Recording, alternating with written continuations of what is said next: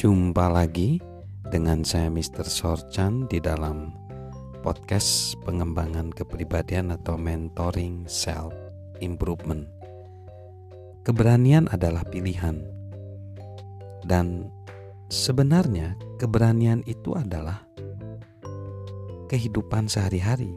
Karena sebenarnya hidup ini adalah ujian sehari-hari. Kita sering kali menganggap Keberanian itu hanya dibutuhkan ketika terjadi bahaya atau tekanan besar. Sesungguhnya, keberanian adalah perilaku sehari-hari.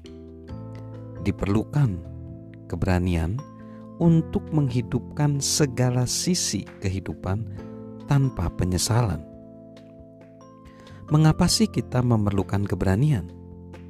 Pertama, kita memerlukan keberanian untuk mencari kebenaran terlebih dahulu saat kita tahu itu mungkin menyakitkan. Yang kedua, kita memerlukan keberanian untuk berubah ketika kita lebih mudah untuk tetap nyaman. Ketiga, kita memerlukan keberanian untuk menunjukkan pendirian kita saat orang lain menantang kita. Yang keempat, kita memerlukan keberanian untuk mengatasi rintangan ketika tidak ada jalan lain selain melewatinya. Yang kelima, kita memerlukan keberanian untuk belajar dan bertumbuh sekalipun kelemahan kita terkuak. Keenam, kita memerlukan keberanian untuk terus berjalan sekalipun orang lain memperlakukan kita dengan buruk.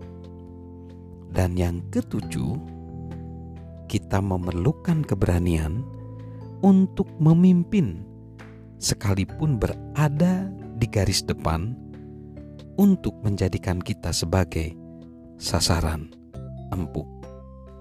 So, itulah mengapa keberanian itu harus terus dilatih hari demi hari.